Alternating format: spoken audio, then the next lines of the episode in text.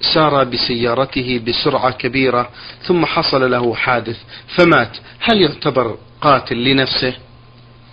الحمد لله رب العالمين وأصلي وأسلم على نبينا محمد وعلى آله وأصحابه ومن تبعهم بإحسان إلى يوم الدين. الجواب على هذا السؤال أن كل من تسبب في قتل نفسه فإنه يعتبر قاتلا لنفسه. وكذلك من باشر قتل نفسه فإنه قاتل لنفسه. وقد أخبر النبي صلى الله عليه وآله وسلم أن من قتل نفسه فإنه يعذب في جهنم بما قتل به نفسه. إن قتلها بسم فإنه يعذب بسم يتحساه في جهنم. وإن قتل نفسه بحديدة عذب بها في جهنم. وكل وسيلة يقتل بها نفسه فإنه يعذب بها في جهنم والعياذ بالله. وكذلك من كان سببا في قتل نفسه بأن لم يتعمد القتل لكن فعل ما هو سبب في القتل. فإنه يعتبر قاتلا لنفسه لأنه متسبب ولكنه ليس كالمباشر في الإثم. والذي يسرع سرعة تكون سببا للحادث هو في الحقيقة متسبب لنفسه.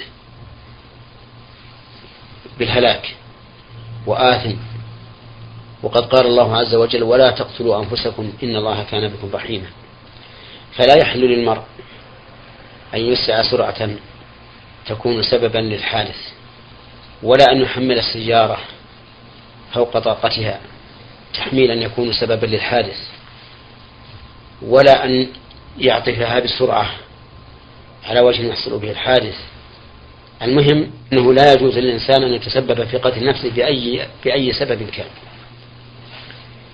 ومن العجب أن من الناس من يتعجل هذه العجلة المذمومة المحرمة مع أنه لو تأخر بل مع أنه لو هدأ السرعة على وجه لا خطر فيه لم يكن هناك فرق بين زمن وصوله بالسرعة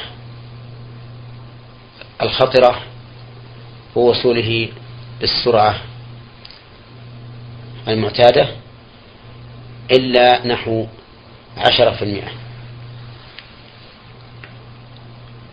ولكن الإنسان عدو نفسه يظن أنه بالسرعة يسلم ولكنه يقع في الخطر. وقد بلغني أن رجلا من الناس كان كبيرا في قومه فركب سيارته ذات يوم. فقال لقائد السيارة أو لسائقها لا تسرع فإنه قد بقي على الموعد ربع ساعة. فتعجب السائق. كيف يقول لا تسرع فقد بقي ربع ساعة. وكان المتوقع أن يقول أسرع فقد بقي ربع ساعة. فسأله قال لما قلت لي أسرع فقد بقي ربع ساعة؟ آه نعم. فقال له لما قلت لا تسرع فقد بقي ربع ساعة.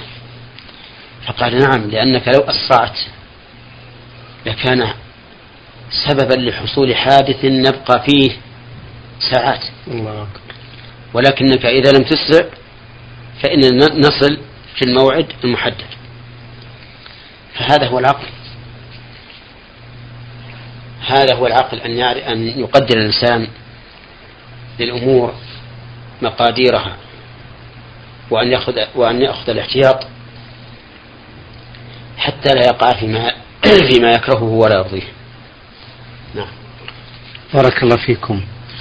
هذه رسالة وصلت من المستمعة للبرنامج أختكم في الله باع عين ياء الرياض تقول فضيلة الشيخ توفي شخص وترك لديه مزرعة وعنده أبناء وبنات وأخذ الابن الأكبر المزرعة يعمل بها فهو ليس لديه عمل وهو يقتات من هذه المزرعة ومتعلق بها جدا. وقد نصحه الإخوة في بيعها وتوزيع التركة على الأبناء والبنات لكنه رفض البيع مع أنه يعطي منتوجات المزرعة من تمور وعنب وغيرها إليهم. فما الحكم في ذلك وما نصيحتكم في ذلك مأجورين؟ لا يحل لهذا الأخ أن يمنع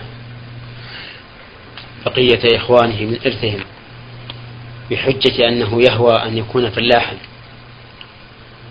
وإذا كان يريد أن يكون فلاحا فليقوم هذه الفلاحة بما تساوي وليعطي كل وارث نصيبه إذا كان يملك أن يعطيهم ذلك. أما إذا كان فقيرا فإنه يلزمه أن يوافق الورثة في طلب بيعها وأخذ كل واحد نصيبه ولا يحل له أن يمنعهم لأن هذا استيلاء على مال غيره بغير حق. وهو في هذه الحال بمنزلة الغاصب.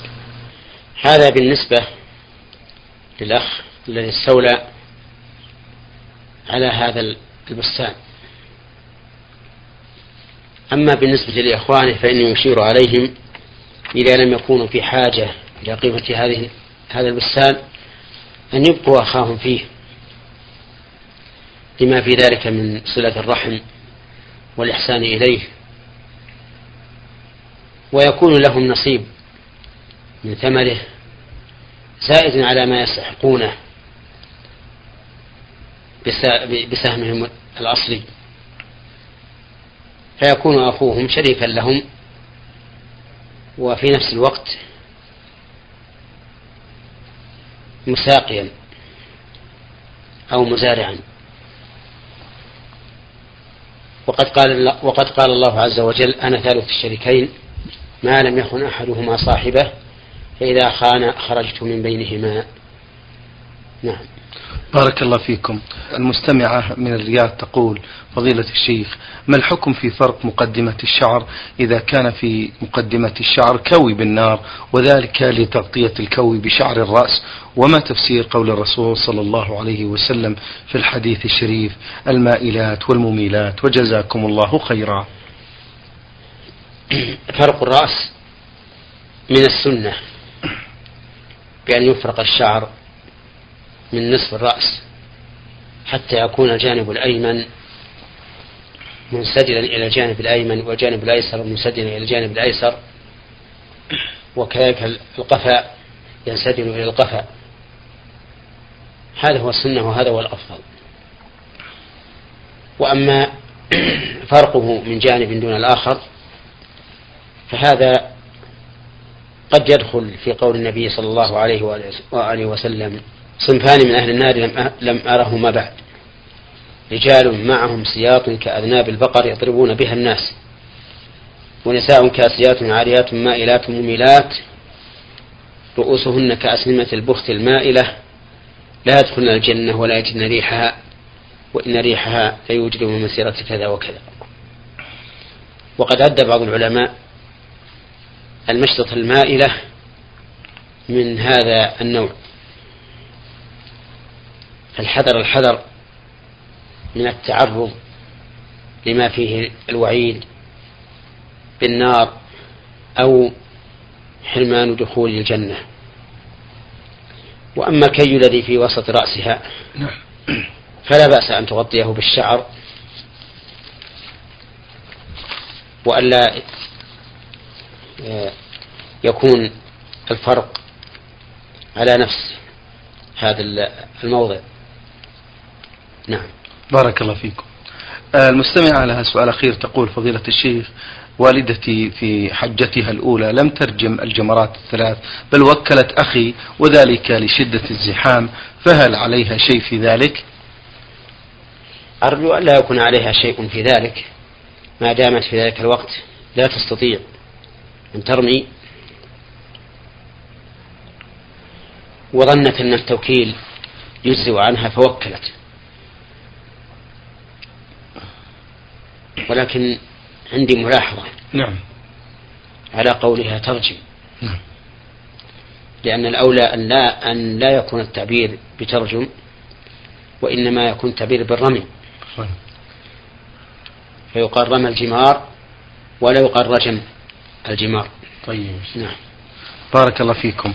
أبو عبد الله يقول خرجنا إلى البر قريبا من البلد فصلينا العشاء جنوبا والقبلة غربا جهلا منا.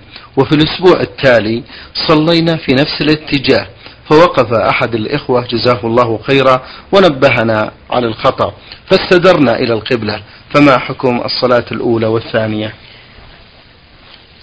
إذا كنتم مجتهدين في طلب القبلة وتحريتم وكان لديكم معرفة بأدلة القبلة فلا حرج عليكم وصلاتكم صحيحة الأولى والثانية وأما إذا لم تكونوا كذلك وإنما صليتم هكذا بمجرد ما عن لكم فعليكم أن تعيدوا الصلاة الصلاتين الأولى والثانية وذلك أن الرجل إذا اجتهد في القبلة وتحرى ثم تبين له الخطأ فإنه لا شيء عليه.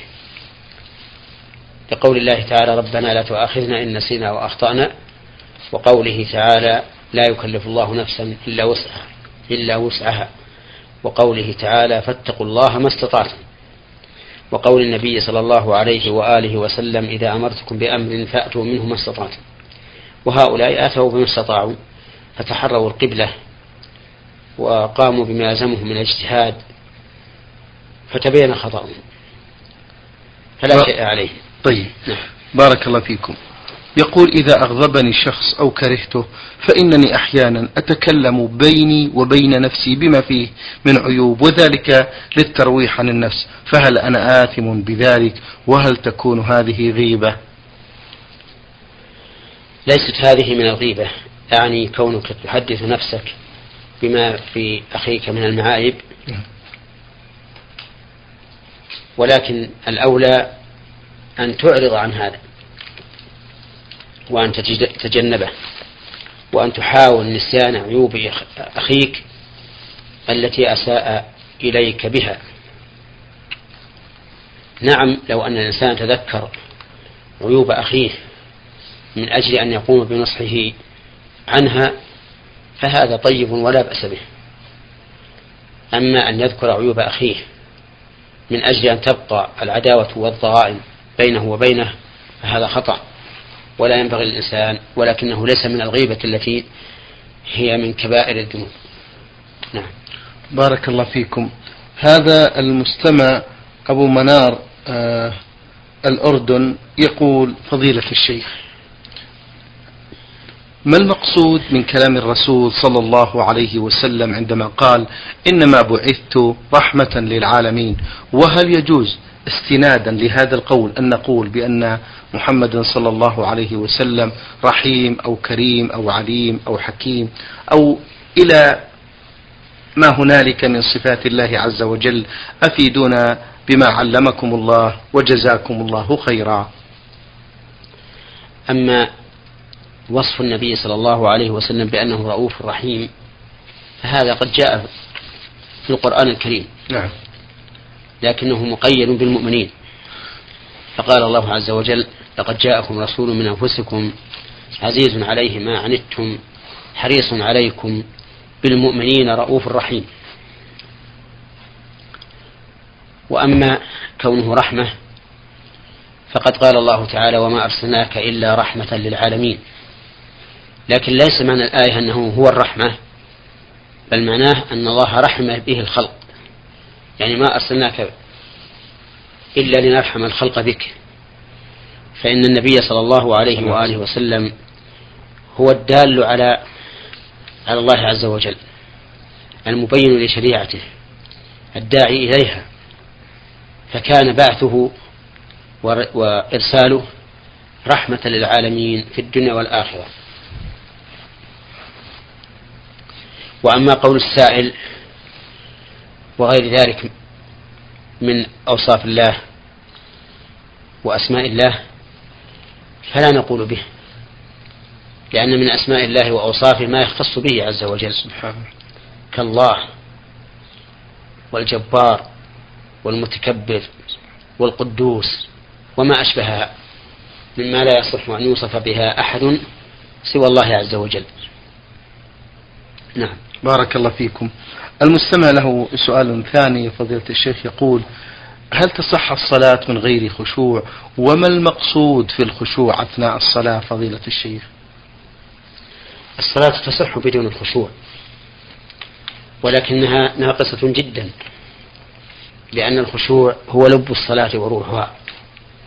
وقد أثنى الله على من كانوا خاشعين في صلاتهم فقال قد أفلح المؤمنون الذين هم في صلاتهم خاشعون. والخشوع هو سكون النفس وحضور القلب وامتثال الجسد بحيث يكون حين صلاته خاشعا لله عز وجل معرضا عن كل ما سواه. لا لا تحدثه نفسه بشيء وإنما هو مقبل على صلاته غاية الإقبال. يتدبر ما قرأ ويتأمل ما فعل ويتقرب إلى الله عز وجل بهذه الصلاة ويأتي بها على السنة التي جاءت بها عن رسول الله صلى الله عليه وآله وسلم. أما من شرع في صلاته وهو يحدث نفسه ويجول بقلبه يمينا وشمالا فإن هذا ليس بخاشع. ولهذا تكون صلاته ناقصة. وقد جاء في الحديث أن الرجل ينصرف من صلاته وما كتب له إلا نصفها أو ربعها أو عشرها أو نحو ذلك. كل هذا من أجل غفلته وتحديثه نفسه في أثناء الصلاة. وقد شكى رجل إلى رسول الله صلى الله عليه وآله وسلم ما يجده من حديث النفس في صلاته فأمره النبي صلى الله عليه وآله وسلم أن يدخل عن يساره ثلاث مرات ويستعيذ بالله من الشيطان الرجيم. ففعل الرجل قال فأذهب الله عني ما أجد. الله. فإذا أصابك شيء في صلاتك من هذه الوساوس وحديث النفس فعليك بما أرشد إليه النبي صلى الله عليه وآله وسلم بأن تدخل عن يسارك ثلاثا وتستعيذ بالله من الشيطان الرجيم. وإذا كنت في في الصف في صلاة الجماعة فاتفع عن اليسار متعذر ولكن استعذ بالله من الشيطان الرجيم. كرر ذلك ثلاثا. فإن الله تعالى يذهب عنك ما وجدت. بارك الله فيكم. هذا أخ مستمع من آه، يعمل في التسجيلات الإسلامية حقيقة أرسل بسؤالين. يقول فضيلة الشيخ محمد بن صالح بن عثيمين السلام عليكم ورحمة الله وبركاته. أما بعد فإني أحبكم في الله. يقول فضيلة الشيخ لي أخت وأبي وليها ولا يزوجها إلا لموظف أو لمن لم يكن له زوجة فإذا أتيت له بشاب صالح له زوجة وكذبت عليه بأنه عزوبي فهل يجوز الكذب في مثل هذه الحالة؟ أقول للسائل وعليك السلام ورحمة الله وبركاته وأحبك الله الذي أحببتنا فيه. وأقول له إن أباك أخطأ. في كونه لا يزوج ابنته إلا من عنده مال أو لا يزوج ابنته من معه زوجة. فإن هذا ليس هو مناط الحكم أو التزويج بل المدار كله على الدين والخلق. نعم. كما جاء ذلك في الحديث عن رسول الله صلى الله عليه وآله وسلم إذا أتاكم من ترضون دينه وخلقه وخلقه فأنكحوه. إلا تفعلوه تكن فتنة في الأرض وفساد كبير أو قال عريض. ولا يحل لأبيك أن يمنع ابنته إذا رضيت الكفر من أن يزوجه منها فإن فعل سقطت ولايته ولك أن تتولى أنت عقد نكاحها. إذا أتاها من يرضى في دينه وخلقه ومن يرضى في دينه وخلقه ورضيت. وأما أن تكذب عليه إذا خطبها كفء له زوجة وتقول له إنه لا زوجة له فإن هذا لا يجوز نعم. لأن أباك سوف يطلع عن قريب أو بعيد فيقع بينك وبينه من المشاكل بل ربما يقع بينه وبين الزوج من المشاكل ما يكدر الصفو